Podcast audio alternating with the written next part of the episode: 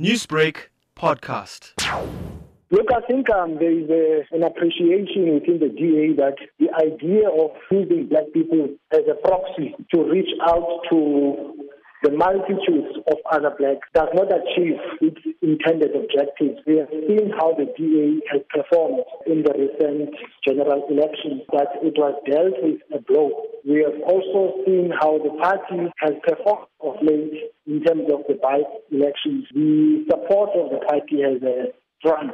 So I think at the moment the party is trying to do away with race politics and we've seen the ascendancy of uh, Natasha is it, uh, and also the ascendancy of uh, Saint Hazel. What does this election mean for the Democratic Alliance itself? And, and, and looking on from what you're talking mm-hmm. about here, does it reinforce mm-hmm. the perception that the DA is a white party? I don't want to be simplistic to ignore the complexities or the nuances because there's more to this than meets the eye. I mean, the DA in the first place has always party that is concerned about the interests of the white middle class. But at a strategic level, I think there was a sense of optimism that it can dislodge the ANC from the helm of power uh, simply because there was the, the Jacob Zuma factor.